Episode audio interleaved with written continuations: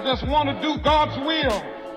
The kind of revolution that the world needs is a Christian revolution. If you want a miracle, you've got to expect it to happen. You are the recipients of God's grace and God's blessings, and you rejoice in that reality. Welcome to Life Today Live. I'm Randy Robinson. Glad to have you here. And you know, we've been watching this situation in Ukraine, uh, Russia's invasion of Ukraine, and uh, uh, we have mission partners over there, uh, and it's been very, very difficult. I know, obviously, a war torn country is a place of horror stories and difficulty. There are some good things going on, uh, even through all of this mess, both in Ukraine and wider areas across Eastern Europe. And so I want to get a little bit of an update, see what's going on over there, see what good things are happening, and see what some of the challenges are. So I'm excited to welcome Dirk Smith, who is the Vice President of Eastern European Mission, which is an organization that has been working for over 60 years, primarily getting Bibles in the hands of people in their language, uh, which is always something I can stand behind. Um, but some other interesting things. So we'll find out a little bit about that, get a little bit of an update. So appreciate you guys being here. Dirk, welcome to Life Today Live. Good to have you. Randy, thanks for being, thanks for having me. Good to be with you. Good to be here. Let's start in uh, the hot spot in Ukraine, because uh, I've I've heard you know lots of stories from people on the ground. Uh, what's going on with your organization? We're busy. We're busy. I mean, obviously, our core activity is we publish, print, and distribute Bibles and Bible-based materials in uh, last year 35 different countries, 26 different languages. Mm-hmm. But last year, uh, the increase in the Ukrainian language was 40 percent in one year. Wow! Uh, so it's uh, yeah, it's it's busy, and primarily, you know, Randy, I'm seeing, uh, we're seeing just the resolve of the Ukrainian Christians, the believers. They are they're all in. They're all in disciples, and uh, as they're traveling, they're traveling with other Ukrainians, and you know they're they're dealing with the same hell. They're all in the same situation, but the believers are are handling it with, uh, dare I say, some peace that passes understanding. Mm. And uh, so the non-believers are looking at them and saying, "How are you doing this? How are you doing this in a better way than me?" And uh, so then they they share about Jesus. They either give their Bible away or they're the ones who are asking. They get where they're going, and of course, the requests are coming in from all the border countries, Poland and uh, you know Hungary. I mean, all the all the surrounding countries because they don't have Bibles in, in Ukrainian, um, and we're getting reports that they're asking for Bibles even before they're asking for humanitarian aid, which is kind of kind of bizarre. Yeah. Um, I mean, they they want the they want the foundation. I mean, they want they want what's going to last because man, their foundation has been rocked for sure. But uh, mm. but yeah, from a physical perspective, this war is man, it is so wrong. Uh, the the war crimes are just mounting, and it's just it's um, this is not military. I mean, we're we're we're bombing civilians. I mean, we're bombing houses that have sleeping children in them, and and they know that.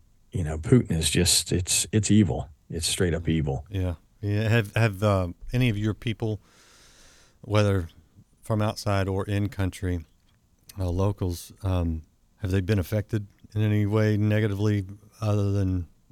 I mean, obviously, oh, dislocation yeah. would be an obvious one. Where your where oh, is yeah. your base? Uh, do you have a base in Kiev there? Yeah, in Kiev. Yeah, yeah we're in Kiev.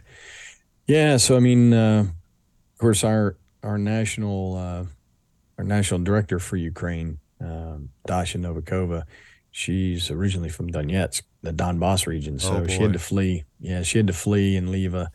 Her and her parents live together. Uh, she's a single mom, and uh, they had a nice little house. And her dad was a beekeeper, and you know, beautiful little place. And then, of course, the separatists come in. They got to get up and leave, and they don't know where they're going. We helped get them relocated in Kiev. We got them all set up in Kiev. Everything's going great, and then this happens. Yeah. And uh, so we got them. We evacuated her and the women. We were able to evacuate them to our our uh, our offices in Vienna, uh, which is where our home base is in Europe. But the men had to stay. You know, they can't they can't leave. Yeah. But uh, we we had one of our people who ultimately left uh, left Ukraine and decided to come to the states. I mean, her apartment was completely destroyed. Thankfully, she was in Vienna when it happened. But I mean, bomb hit and destroyed her her place.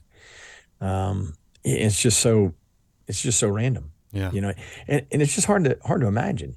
You know, you're sitting here as we're sitting here talking, and you know, bombs going off Yeah. just all around you, and you have no idea. I mean, it's not like you're you're near a military, you know, infrastructure to to where you think, okay, I'm at risk. Everybody's at risk. Yeah. It's just so Yeah. it's just so random. since, since this thing has been dragging out, it seems like the Russian strategy is to raze it to the ground. You know, uh, a lot of places, and we've we've actually Mm-hmm. Yeah. seen that. I mean, I've seen I've seen footage of places that just wiped out. Do you guys work in Russia at all? Oh yeah. Oh, absolutely. Yeah. Yeah. How is that going? Because I mean, that's that Yeah. is just wild to think that yeah, you know, you're doing work that you've been doing for decades, and now you find yourself working on both sides of a, a war. Yeah. Well, because the people in Russia are hurting. They don't want this war. Mm. You know, that's the interesting thing. If your name ends in like Ova or Va and you're Russian, your roots are Ukrainian. Hmm. So your nation is now bombing your ancestors. Hmm. And they know there's, they know this is wrong. So the citizens of, of Russia, I was in Russia in 2019, uh, was in St. Petersburg and then took a train down to Moscow and never been more warmly welcomed by any people group than I was the Russian people. I mean, absolutely warm, wonderful people. So, you know, and I know I, I've said this before, and I know you get this, but it- it's very, very easy. We we tend to do this. It's just human nature. You know, we want to put people in boxes, and so we want to say Ukrainians good, Russians bad, and that's just not true. We've got Russians who are just begging for the Bible, and our distribution has increased in Russia uh, over the last two years. I mean, they're they're hungry. They're hungry for God's word. And again, it's everybody's being hurt. Now they're not being hurt near to the magnitude. It's completely different. Right. But they're being affected by this as well. Oh yeah. Uh, well, I mean, some of their relatives and sons are being sent off to, to fight uh, in some. Well, country. yeah. Well, and they're fleeing, you know, and, and I know people, if they're, you know, listeners, they just follow the news. I mean, Russian young men are fleeing the country by droves. Hmm. They I mean, don't- got to get out. Yeah, they, don't they don't go. want to be drafted. They don't want to be drafted. They don't want to go fighting this. And and all the reports, of course, you know, media is not really reporting on it, but how many Russian soldiers are surrendering? I mean, just putting down their weapon, just going, I, I'm not doing this. I don't I don't want to do this. Please take me. And uh, you know, Bakhmut recently in the in the news, people are following it. Ukraine, here they are, in little Ukraine. They've they've pushed the Russian troops back. Hmm. They're they're coming coming back and taking taking Bakhmut. And then of course what happens after that happens? You know, we got the bombings in Kiev that just Kiev took again. place. Yeah. You know, just we're just gonna keep we can't we can't beat you on the ground. So How, how does how does that impact you know the people that you're trying to reach? Do you find that that, that sort of uh, conflict and just devastation, darkness, if you will, does, does it make them more receptive to the gospel in some way? Oh man, yeah, Randy. I mean, all we got to do is, you know, just go back to Jesus' parable of sower. You know, I don't know why we call it the parable of sower. It really ought to be called the parable of soils. And uh, where there's good soil, and the seed gets planted, you can't stop it.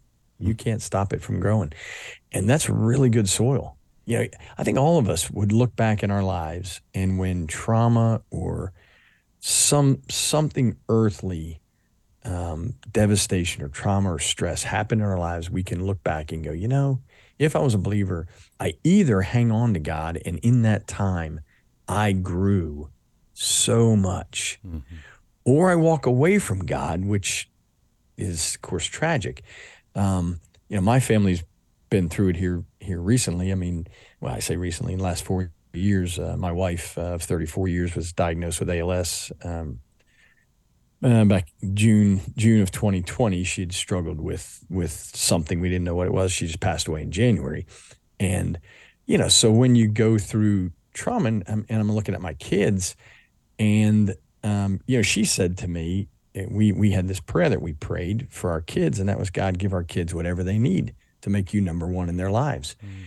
And um, my mother prayed it for me, made my wife aware of it. And I'll never forget, she came to me and said, Are you aware of this prayer your mom prays for you and your siblings? I said, Yeah, I am. I was hoping you wouldn't find out because I was afraid you'd want us to pray for it for our kids.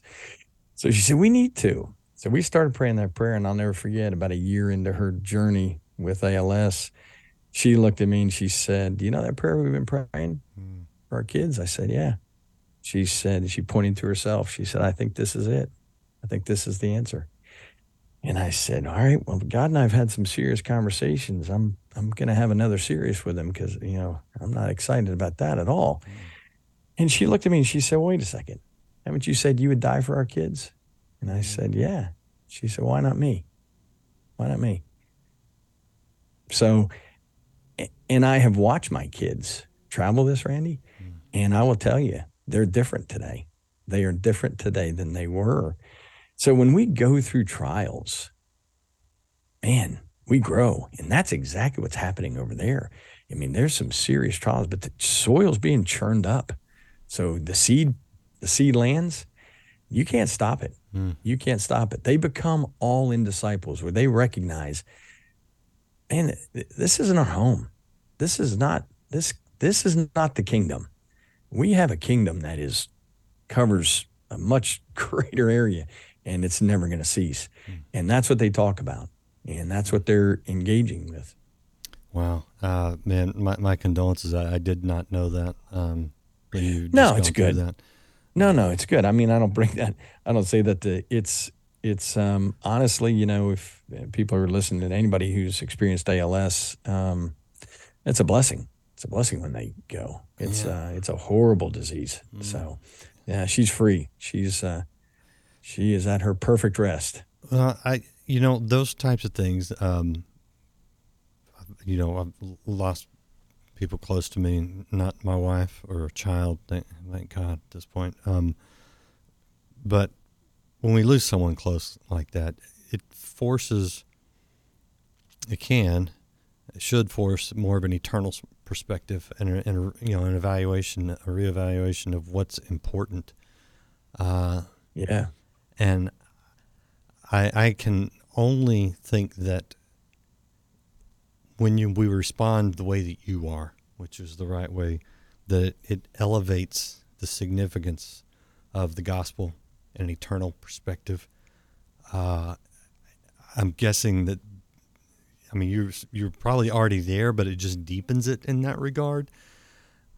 Yeah. Well, and, how, how does I mean know, how, does, how does this affect what you do? Well, that's exactly right. I mean, I've always been passionate about what I do. I mean, this I I haven't always been in in uh, you know nonprofit. Um, I was for profit for a long time, healthcare consulting, management consulting. I mean, I've got my MBA. I'm not a I don't have a theology degree. Um, but man, when I started doing what I'm doing for EEM, I was passionate about it, sharing the gospel with people, getting people Bibles in their language you've never had before. I mean, that's crazy what an opportunity. But boy, I've never been more passionate about it than I'm now, you know, especially with the war. You know, because I can easily look at me and say, oh, woe is me, but that's, there's no place for that. I'm not the only person that's lost his wife. You know, my kids aren't the only kids who've lost their mom. And that doesn't make it easier, it doesn't make it good, but we're not alone. Hmm. But there's always blessings because I can look at the folks in Ukraine and say, you know, I had a, I had a three year warning. You know, I had a three year, you know, when she was diagnosed, we knew she's going to die.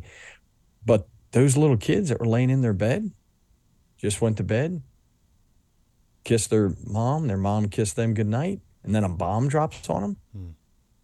You know, yeah. then you got grandma and grandpa that may be survived or whoever the survivors are. It's, you know, that's tra- that's tragic. And that's the stuff that's so they are looking for hope. They are looking for hope, as we all should be. Yeah. You know, it's it's it's so easy though. We fall back into it when things are going good, you know, and, and, what does James say? This life is a vapor, it's a mist. Mm-hmm. And as my wife used to say, the problem is sometimes it's a pretty good vapor, it's a pretty good mist. sure. Sure. You know, we're we're kind of fat and happy. We're like, hey, life is good. And so then we forget. We we focus on this kingdom and God gets pushed to the side.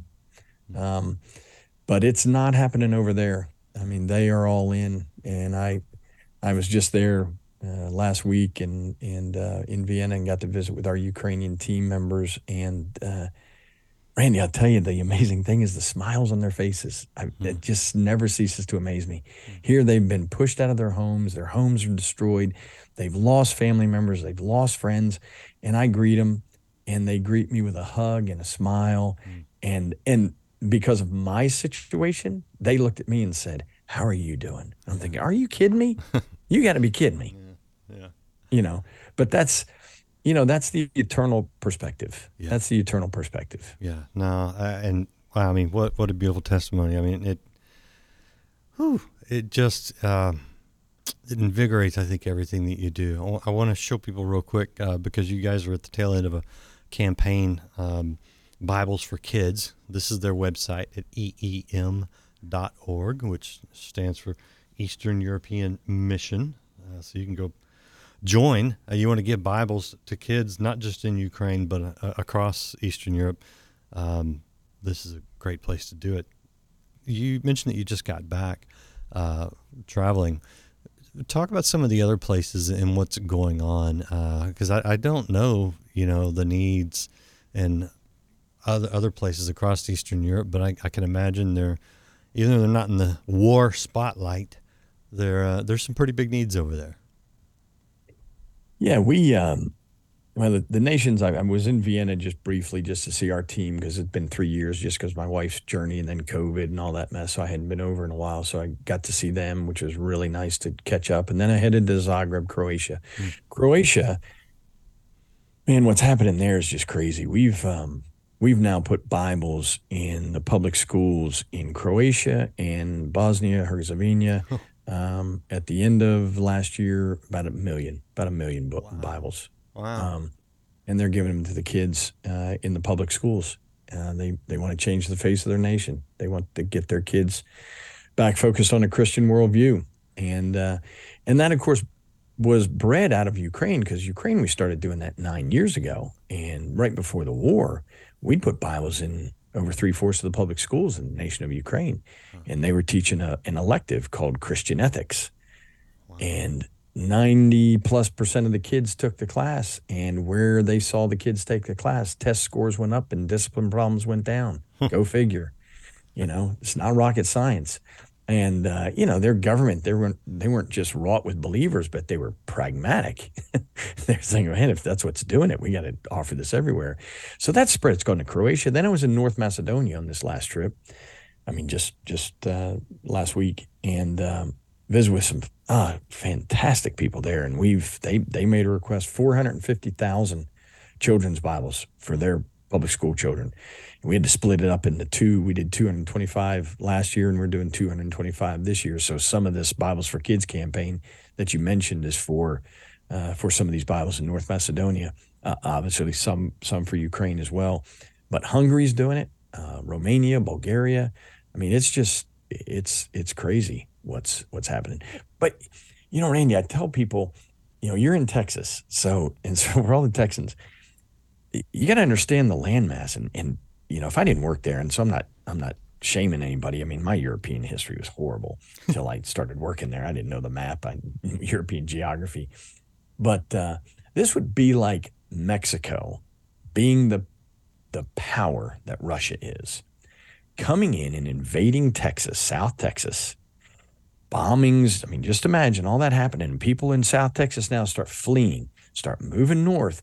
They get up to DFW and they get up to East Texas. And now they're spilling into to Arkansas and Louisiana and Oklahoma with these horrific stories. Mm.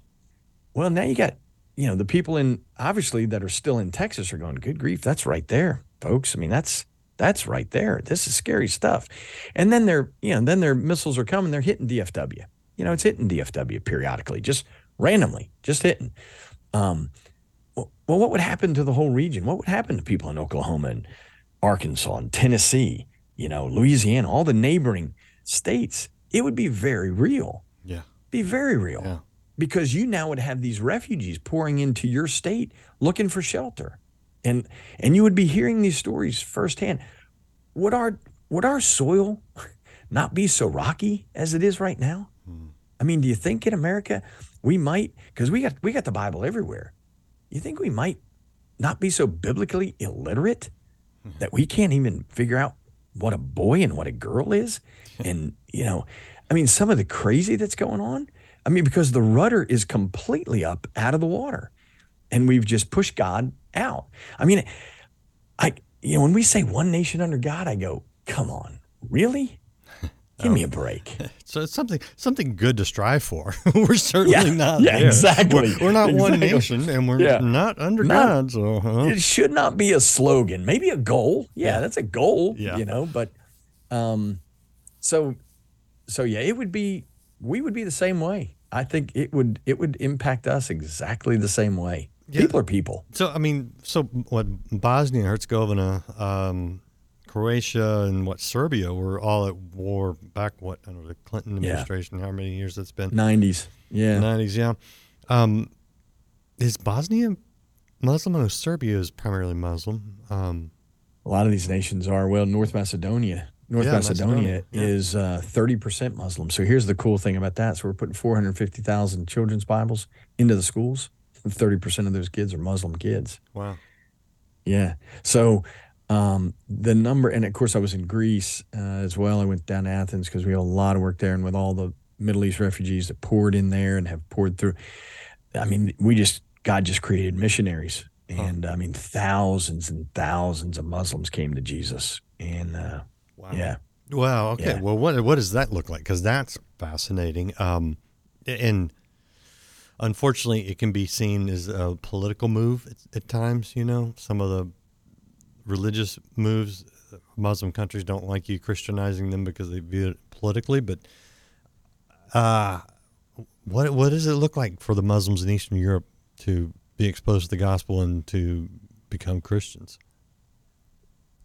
Well, they're being uh, they're being taught by fellow Muslims, so that's kind of the neat thing. And a lot of these, yeah, a lot of these um, Muslim refugees that poured in from Afghanistan, Iran, Iraq, um, Syria. well, yeah, Syria. Uh, I mean, I'll tell you one one example. I got a couple of friends who are both Afghani and uh, live in live in Greece now and are are missionaries to the to the Muslim people. I mean, they they travel and they're just missionaries. That's awesome. Um, but uh, Masood is uh, one of the guys' names, and and as I, I I saw him again when I was there, and just had a great great time catching up with him. But um, when I first met him, they he and he and the guy they'd become Christians, and they have this big gathering uh, ministry there called Hellenic Ministries. Has a big gathering, and and they have the seventh floor of a building, and they feed. Um, they feed people, and uh, every Monday night. And so it was one of those feedings, and there's like 650 Muslim refugees packed in this room, and and I'm watching these guys serve, and they're they're having fun. You can tell they're friends. So afterwards, I, I went up to him and I said, "You guys are both from Afghanistan, right?" And they said, "Yeah." I said, uh, "So are you friends in Afghanistan?" And they both laughed. They went, "No, no, no, no." I said, "Oh, really?" He said, "Yeah." He's Shiite. I'm Sunni. Oh wow. In in my country, we're mortal enemies, but in Jesus, we're brothers. Oh, that's And I went, oh my gosh, you kidding me? So, what has the power to break down the walls of a 1500 year old holy war? New peace treaty, new ambassador? Nah, how many of those have we been through? One thing Jesus, Yeah. Prince of Peace. Yeah. And that's it, man. I mean, Jesus, it, for a heart that is searching, a heart that's open, he transforms. Hmm. And and he he will not be stopped. Oh man, I love it. I mean, see, okay, you guys watching? Did I not tell you you- you'd hear some encouraging things, despite the the horrors that go on in this world? God works through it all, uh, and Yeah, can, and can just change the landscape for the better. I mean, we see what happens when, the, you know, I, I would call them demonic forces. You know, killing people indiscriminately and children, and it just it, the there's terrible things going on, uh, but we got a God who's bigger, and He can set Yeah. set things right. Which is why I think it's important. And you know, we're a mission. We're we're a ministry here, but we do a lot of mission outreaches, including in Ukraine. I've been to Romania and some orphanages many years ago when AIDS was ravaging that country. Um, but you know what? At EEM, man, they're just a, another player on the same team, and so yeah, I, I would encourage everybody watching just to just to find out where's where's God directing you. You know, life life outreach, great. EEM, great. But just do support someone who's on the ground sharing the gospel, doing things like what you're hearing out of Dirk. Uh, I want to ask you because Dirk, you didn't ask me to do this, uh, but what can people do for EEM that would help you the most right now? Randy, we are limited by funds. That's it. Um, our distribution last year increased 28% in one year. And uh, now, as I tell my team, I refuse to believe in a God who's going to open the doors up over there and not open the storehouses up over here. And so, in God fashion, our our donations increased 26% last year. So, uh, but I sideline I sideline projects every year. So when our European team submitted requests for this year, it would have been a 58% increase in our budget. So if people want to get involved, eem.org and participate in our Bibles for Kids campaign. You're giving kid, you're giving children a, a Bible that I mean they've never they, they, don't know these stories. They've never read them, and uh, five dollars provides two uh, because of the matching funds that are there. We've got donors that are matching these gifts. So typically a Bible would be five dollars, but right now you give five dollars, you're giving two Bibles. So give up a give up an expensive cup of coffee. Just you know, and and uh, give a Bible. You, give you, two. You, Dirk, you're you're setting the bar too low, man. A cup of coffee, buy two, buy twenty Bibles for crying. Well, that's exactly right. I, mean, I know. I mean, it's, but it's you know, and the the deal is, yeah, our goal is two point eight million for this for five hundred sixty thousand, but if it's overfunded, I got about a million dollars worth of projects yeah, sitting on the sideline that I can immediately say, yeah. get them in print. Let's get them out there. Yeah. So, well, I mean, and and you know, just the, we always want the gospel to get out, uh, and when you really have people shaking and hurting like they are all over Eastern Europe because of the situation in Ukraine, uh, it's just it's it's an opportunity that we as a church cannot sit on the sidelines. We got to get in the game, man. We got to get in the game on this one uh, and offer people the Amen. hope and Amen. turn things around. You know, with the gospel. It's like you said, it's the only thing that can overcome all these man-made divisions and and hatred and hurt oh, man, and suffering. Yeah. It's the only thing. So I appreciate you. Anything else you want to add before I let you go? No, man, I just appreciate you. I appreciate what you do, and and uh, it, it's obviously your your message is unity, and that's it. That's what we're seeing right. over there. And I just I'd encourage every listener read John 17. Just read Jesus's prayer for unity, and then just ask yourself, am I being am I adding to this or am I taking away from this? Yeah. And if if we're taking away, man, let's repent. Let's let's be about the unity. Yep, and like James says, let's not be hearers of that word. Let's be doers so get out there and do something, man. I love it. Again, Dirk, thank you. Appreciate all you guys watching. Uh, hit that like, share, subscribe, other buttons that do good things. Uh, and, and get out there, do something. EEM.org, uh, wonderful place to put just a few dollars, get some Bibles in people's hands. Appreciate you being here. We'll see you again next time on Life Today Live.